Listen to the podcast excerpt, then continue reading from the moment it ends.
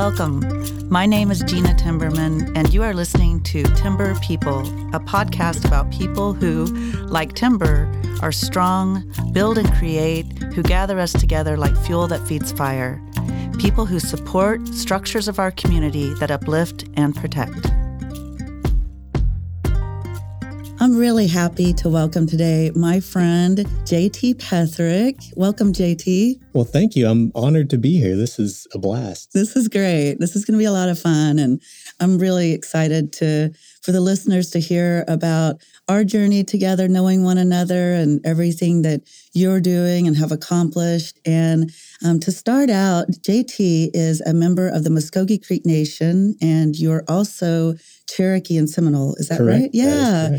Yeah. On my and, mom's side, then on my dad's side, he's English. So. Right, right, right. Well, I know that, um, and many of our uh, friends and associates in Indian country um, know you for your great work throughout Indian country with Indian health, with health uh, in general. And I want to talk about that.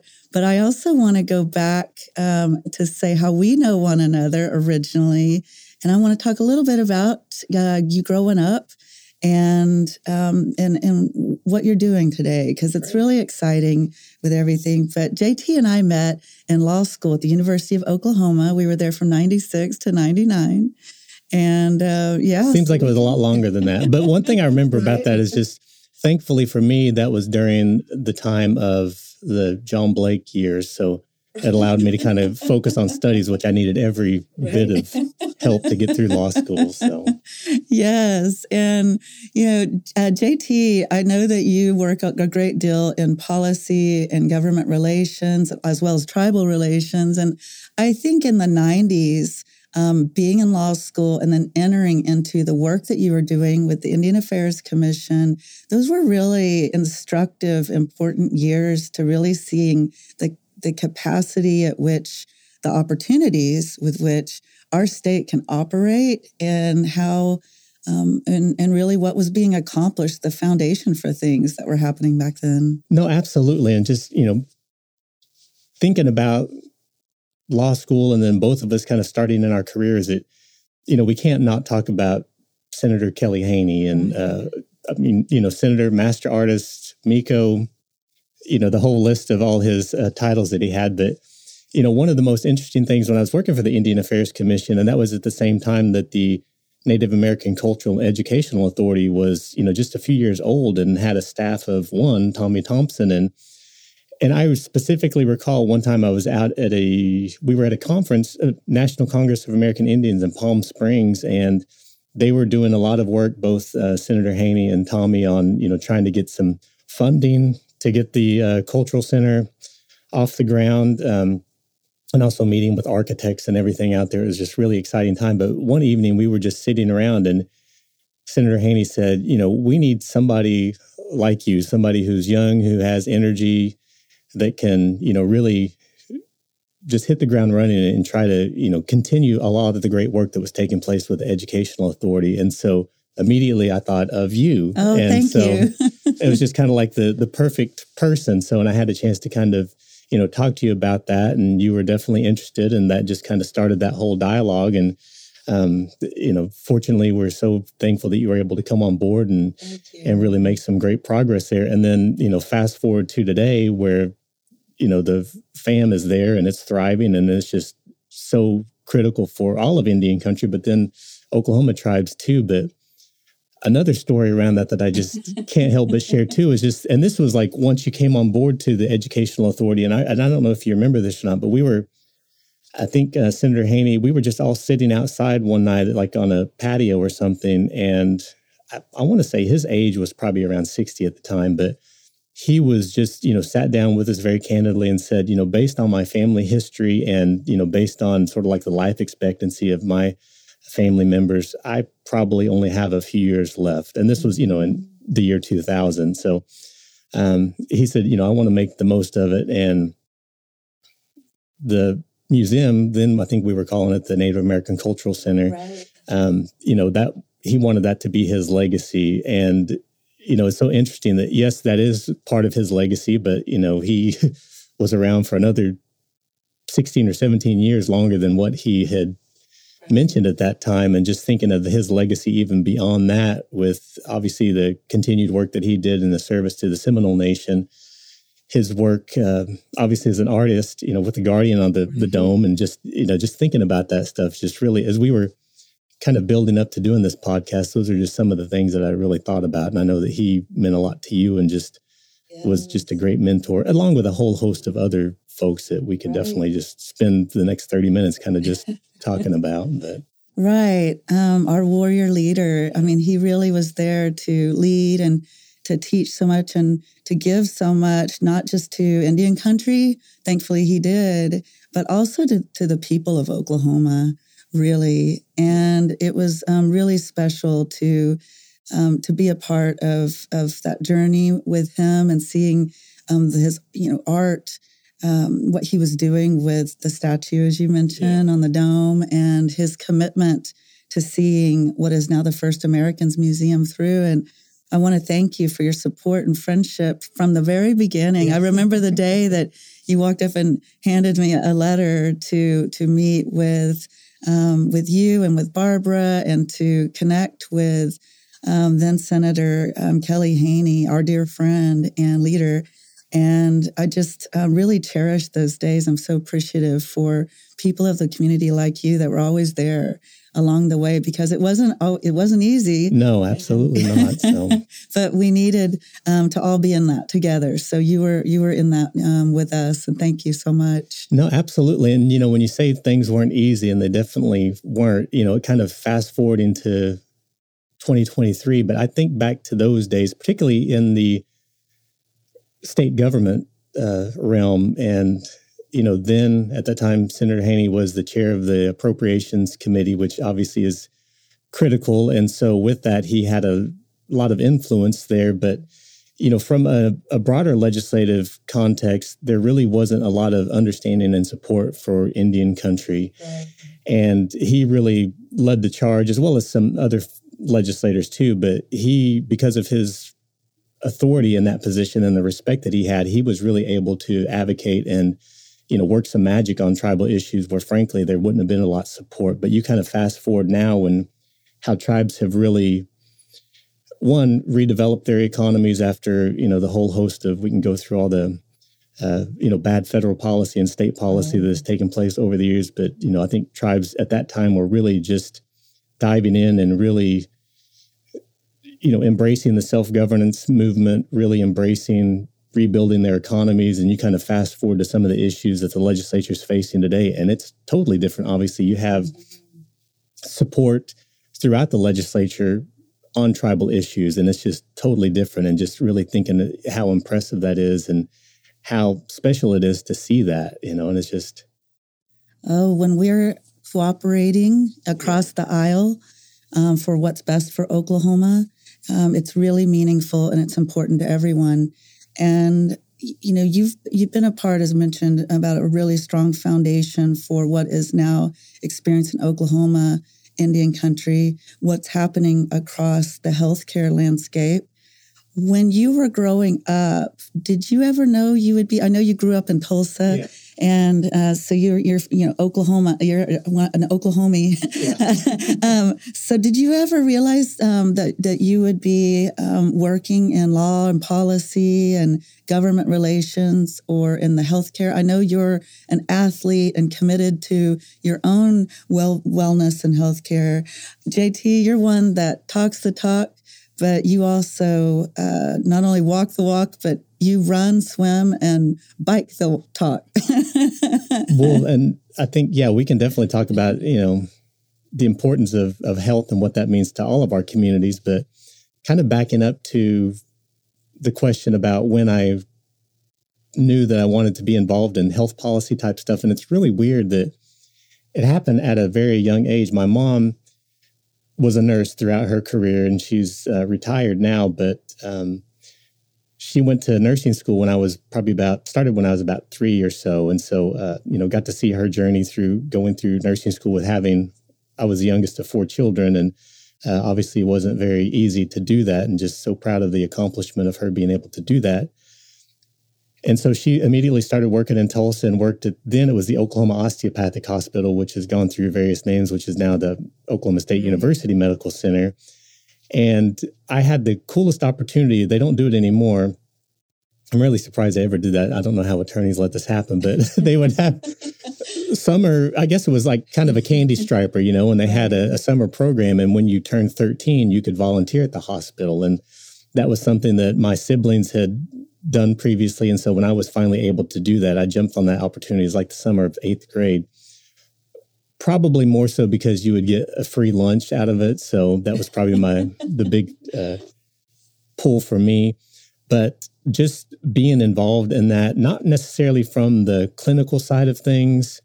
And I don't know, I just sort of grasped onto that administrative type of side, which is interesting because, you know, who would think that as a, you know, a young 12 or 13 year old that you'd be interested in that kind of stuff?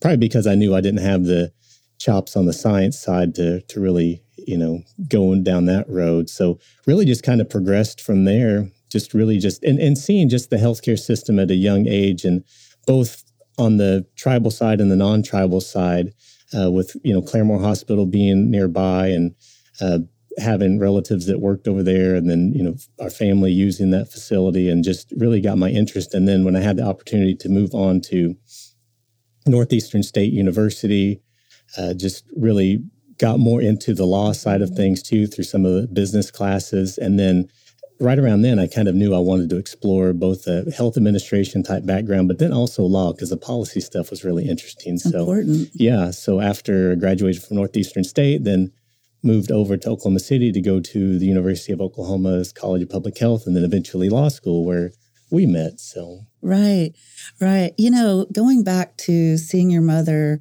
um, you know, and her commitment to being educated and um, in that field of study and her commitment to that field and to the nursing field and um, being exposed to um, you know, to our mentors and family members. That's really important. people of our community generally, and for Native people, Native youth, you know, to see the work that you're doing, especially. I've served on the board for the Oklahoma City Indian Clinic for um, a number of years, and I want to thank you for your support personally, but also for Blue Cross and Blue Shield support for the Oklahoma City Indian Clinic. And um, you know, it's it's not unique to see um, pictures of you being involved in that support, and also Some candid photos, maybe sometimes. but participating as a community member as well, and I think it's important that, um, especially our young ones, see that. Um, you know, as a Native man, you know, participating and um, being a part of those community activities. So thank you. And I also think it's important that our community members are seeing what um, what Native men and Native professionals generally are doing in the healthcare field. And you've served as the executive director of the National Indian Health Board. Mm-hmm. Um, you've served the um, Cherokee Nation the, as the legislative um, uh, policy liaison. Yeah. Is that correct? And and then you know uh, going back again to the Oklahoma Indian Affairs Commission, and then your role with Blue Cross and Blue Shield. Um, can you talk a little bit about how you've seen what is offered and available for Indian country through Native policy and programs over the years? Because uh, it's really been great to see the access to care for Native people evolve and be strengthened in ways that are not only bringing us together, but also providing much needed services to communities and community members that otherwise would not receive it. No, absolutely. And just, you know, I'll probably work backwards, but, you know, that last statement that you made where, you know, these opportunities or services would not be available were it not for tribes. And you really see, you know, rural healthcare access throughout the United States, throughout the world, frankly, is just a challenge. And it's just hard to have facilities, have providers, uh, et cetera. One of the key differences that we've really seen in Oklahoma is the fact that our tribal nations are in rural parts of the state. And I was just driving a couple of weeks ago down to Houston and driving between Dallas and Houston, you know, there was just not a whole lot of anything. You know, it's just it's rural Texas, and contrast that to driving through rural parts of Oklahoma, where it, the presence of tribes is just there, and you see that they're building economies, that they're providing services, and you know, just how tribes have really stepped into that gap in Oklahoma is just so powerful, not only for tribal citizens, but everyone. Mm.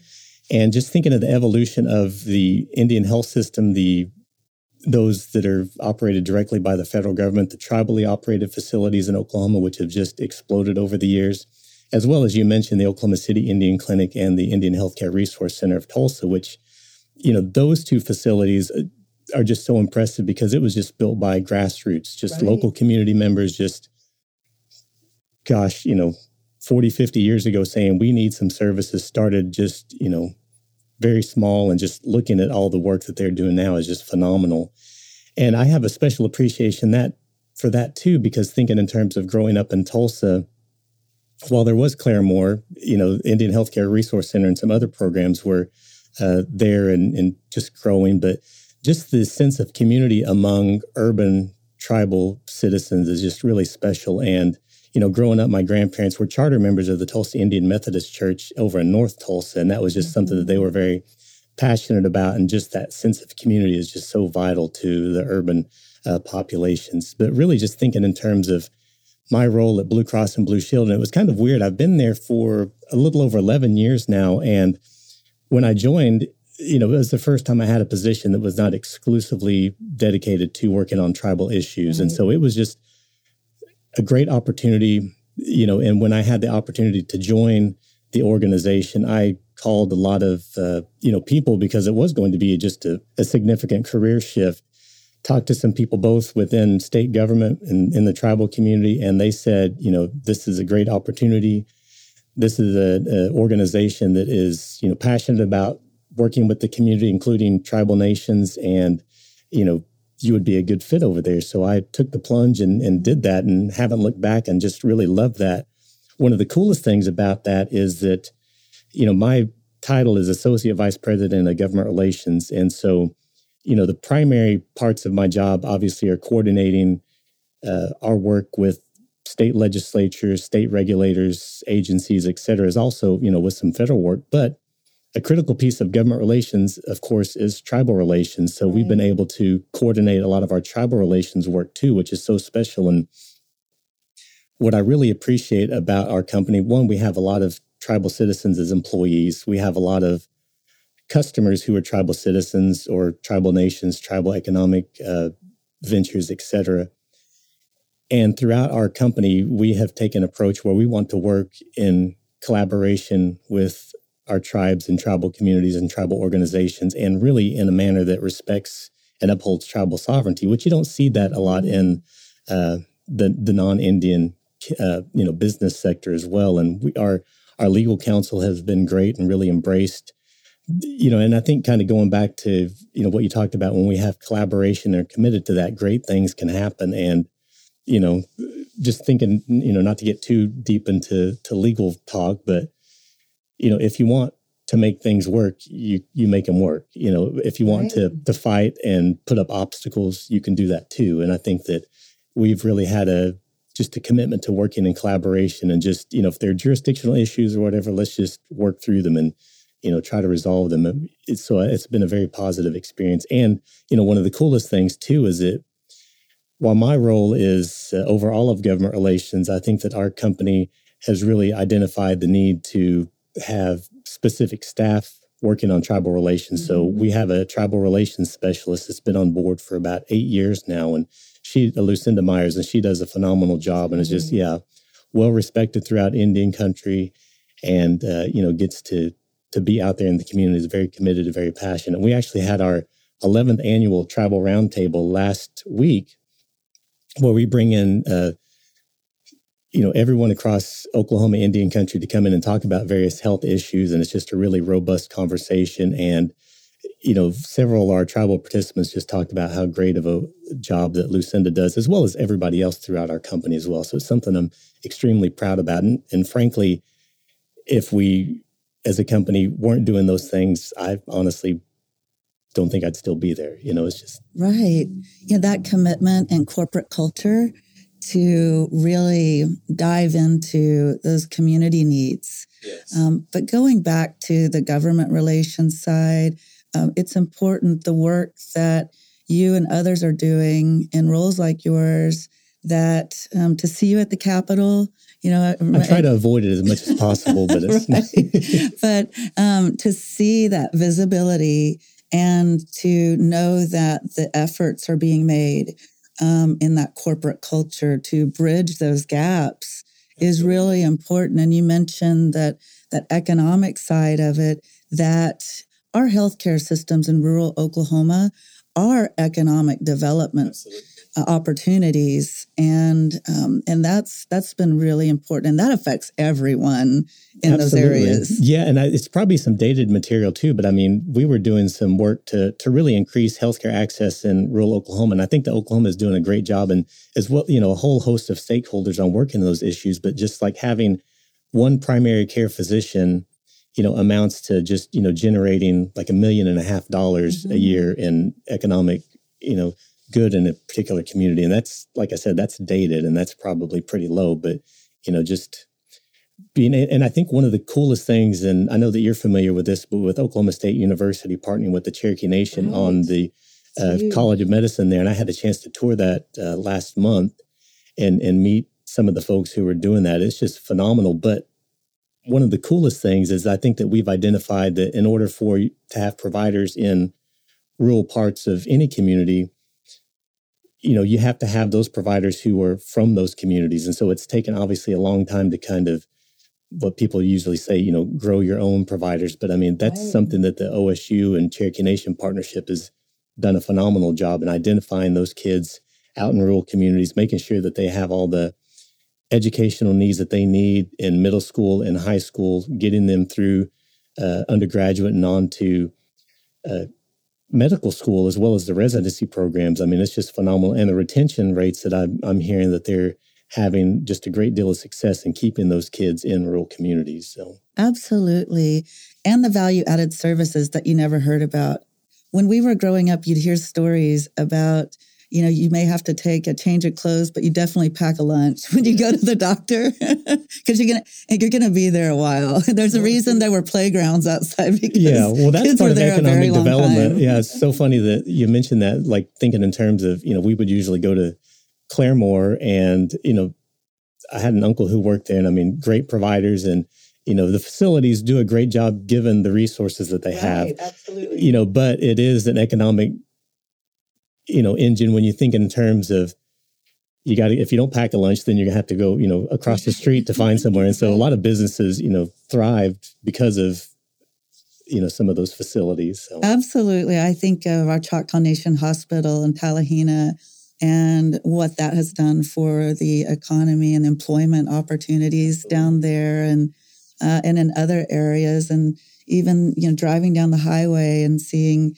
what Muscogee Creek Nation and um, in their facilities and and being out in different areas of Cherokee Nation, um, the commitment that they have to the development of their facilities, and when we know about the Chickasaw Nation facilities that have provided in terms of their employment, as well as many other tribes, and and also up in, in Northeast Oklahoma. And it's important now that companies like Blue Cross Blue Shield um, are asking Native people, Native liaisons, people working in the field, what members of tribes need, what tribal citizens need, what communities need, and the ways in which healthcare is provided in those value added services is shifting to ways that are becoming more preventative. Absolutely. That is really important.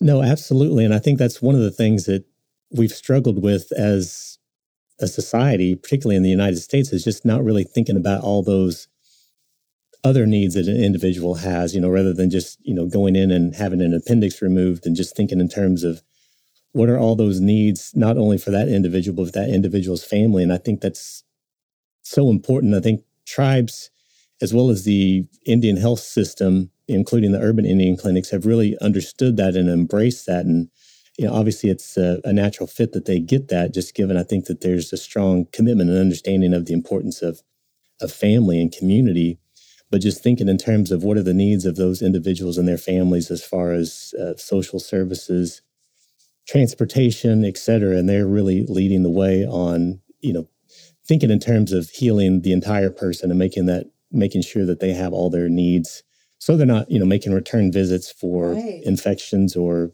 you know bad outcomes etc absolutely and i like to think in the future more and more that there will be a relationship between the healthcare services provided and our cultural services that are provided. I mean, I would love to see that the day that grandma's going to visit the doctor, that the whole family might go take her and they'd all go to the their tribal museum or cultural center or even some healthcare services or different um, opportunities would be provided through the cultural centers and museums when you have community gatherings occurring and the camps, the wellness camps, and the different ways in which we can incorporate education and preventative wellness care uh, throughout our museums and cultural center programs. No, absolutely, and I think you know a big critical piece to that too. In addition to you know the the museums and the cultural programs, which also incorporate a lot of the food stuff too. That right. I'm, I'm really so impressed to see a lot of the work that's taking place in tribal communities on supporting food sovereignty, and that's something that you know when you think about why tribal citizens have had struggles with various health uh, disparities, which are obviously caused by bad federal policy, and undoing that and sort of getting back to a lot of the original ways that tribal citizens lived, and which includes food, you know. Right. And so I think that's just been really special to see. And there's so many examples throughout Oklahoma where we've seen just a lot of growth in that area. So. Absolutely. You know, I used to be a camp facilitator for Wings of America. And I know we did a Wings camp many years ago, Cherokee Nation, and facilitated throughout Indian country. This is years ago, but incorporating traditional games and awareness about um, sugar and diabetes and so yes, I, I, I would really see more of that happening on the horizon. And um, speaking about the future, um, what do you see coming up um, this next year and beyond for Blue Cross and Blue Shield or opportunities for Indian country and healthcare? Yeah, I mean, there are so many things going on. And one of the coolest things that I think that our approach at Blue Cross Blue Shield is to meet our partners where they are. And I think that's something that we really have to be very deliberate about. We have so many great programs and opportunities, whether that's through behavioral health programs. And I think that, you know, one of the cool things with technology now that, uh, and, and speaking back to, you know, coming out of COVID, I think that we've really embraced the use of technology in providing healthcare for individuals mm-hmm. and, and not to be critical of our, our healthcare providers, but I think that there were some maybe a little on the, more older side of things who weren't really embracing technology. I mean, I think that they were trained to put hands on people and obviously that's very critical, but you know, there's so much that can be done from virtual visits through uh, you know, some safe platforms to talk to people, particularly in behavioral health issues. And I think that we've really embraced using technology in being able to provide care for our members. And again, I think it's really important to kind of meet our partners where they are, and that's working with our tribal communities to make sure that we're not coming in and providing something in lieu of what they're already doing, but how can we support? Because I think that's one of the biggest um, things that we want to avoid is coming in with maybe some program. And I think that that kind of goes back to maybe a hesitancy of some individual uh, tribal citizens to seek health coverage, seek health insurance, because you know, they think, oh, now that I have this health insurance, then I won't be going to the right. Indian health system or try, which is, you know, not true, obviously. In fact, you know, you get health coverage. We want you to go to the Indian health system because that's where they can get some additional revenue. And really, tribes have done a tremendous job in maximizing that third party revenue so they can do a lot of the great things that we're seeing expansion, mm-hmm. having specialty providers, et cetera. So I think our commitment is to really see how we can enhance and support the work that's already taken place. And again, I know that they have been huge in identifying opportunities to bring in specialty care where before they would have to send out individuals to get mm-hmm. um, you know you know maybe orthopedic services et cetera and i think that because of tribes and uh, the urban indian clinics and the indian health service have done a tremendous job they're starting to be able to provide that stuff where over the last you know 20 years that was never the case so right right um, you have to connect those spheres of influence yes uh, also, that's opportunity to build community. And I've really seen it with, um, you know, Tulsa and also with the Oklahoma City Indian Clinic. And it's really great. Um, so speaking of the they have future, strong leadership at both oh, places. So I mean, um, you, I mean, just it was really great to honor Carmelita Skeeter um, this she past year. no, I'm kidding. um, it, but I'm just um, really proud of, of the work that has been accomplished in um, there, um, working under Carmelita's leadership and also with Robyn Sunday Allen and her awesome team at the Oklahoma City Indian Clinic. And um, speaking of what's on the horizon, uh, are you in training? For, I know you have been on Ironman com- competitions and yes. uh, you know different um, different feats of, of physical wonder. Anything yeah. on the horizon? Physical insanity. well, you know, one quick thing when we mentioned Carmelita, just such a you know, again, and Robyn over at the Oklahoma City Indian Clinic, and I was well kidding, not kidding about being scared of Carmelita, but they're both tremendous leaders and very passionate for urban Indians. And I think that, you know, one of the things that can kind of be conflicting is that, you know, they are 501c3 entities and, right. you know, trying to to walk that line of making sure that they are able to, that they're heard, that they're able to serve their population. Um, and they do a tremendous job in doing that. But, you know, sometimes that there are instances where, you know, there may be a little bit of conflict, particularly, you know, maybe some instances in Tulsa around some jurisdictional issues, mm-hmm. uh, because, you know, their service area overlaps with several tribes there, which 99.9% of the time, everything's fine and there's some cooperation. But, you know, when we're talking about, you know, maybe some jurisdictional concerns that tribes have, there can occasionally be some, mm-hmm. some, you know, disagreements over that. But, uh, just thinking back at the time when I worked in Washington, D.C., and you know, there was some work taking place around the Indian Healthcare Improvement Act, and some jurisdictional issues were raised. And she was very adamant about protecting the Indian Healthcare Resource Center and right. was successful in getting federal legislation to protect both those mm-hmm. facilities. And, you know, just thinking in terms of, you know, trying to be that voice one in in our nation's capital, but then also, you know, potentially in conflict with maybe some of the thoughts and recommendations of some of the tribes or tribal leaders at that time in that area, and just you know that really demonstrates the strength that um, you know both those organizations and both those leaders have. So. I'm grateful for warrior women like that that yes. know how to stand their ground. Yes. And, you know, and you said it earlier of, you know, when you want to work things out, you can come Absolutely. come to a common ground. And you know, I've I've said it before, but I'll say it again: is you know, we, we were a collision of cultures, and we can be a collaboration of cultures if we can commit to that. And so, absolutely, and that's one of the things that I always think about Oklahoma because you know when you hear about Oklahoma and somebody who's not from Oklahoma, they always say that, you know, people are so nice and, you know, mm-hmm. maybe they're not always nice, but, you know, at least there's right. that widespread perception that or, or, feeling that people are nice in Oklahoma and very cooperative. And obviously during natural disasters, you see that so much. But I always go back to thinking in terms of because of the fact of how Oklahoma evolved and Indian country mixed in with, you know, the rest of Oklahoma and just that history, while it's ugly and has some,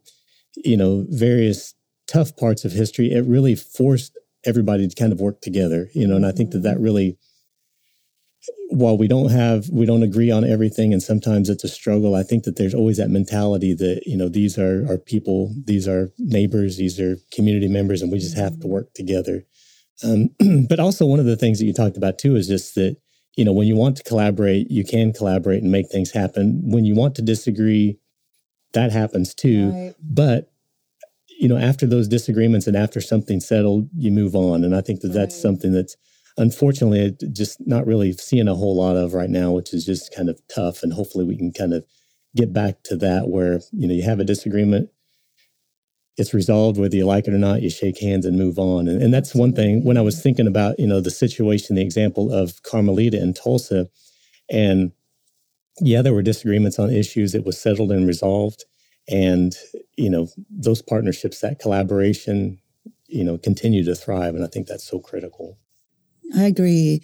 And I, I also think it's important that people know those stories and that history and tell them like you're yes. telling on the show and like um, stories that um, have been passed down that relate to our shared cultural values. And it's important to know that history. And I appreciate you sharing and the leadership that you have provided to healthcare in Oklahoma and throughout Indian country. And JT, it's been such a pleasure having you on the show. No, and it's been a blast. Thank you, and we'd love I'd love to have you back anytime to share it. any updates or activities that you're doing. And um, thank you so much. Well, no, it's been a pleasure, and I just uh, thank you so much for allowing me to come and share some of my stories. Thank you. All right. Yakoki Mvto. All right, thank you. Yakoki, thank you for joining us. Timber People is brought to you by the Possibilities Podcast platform.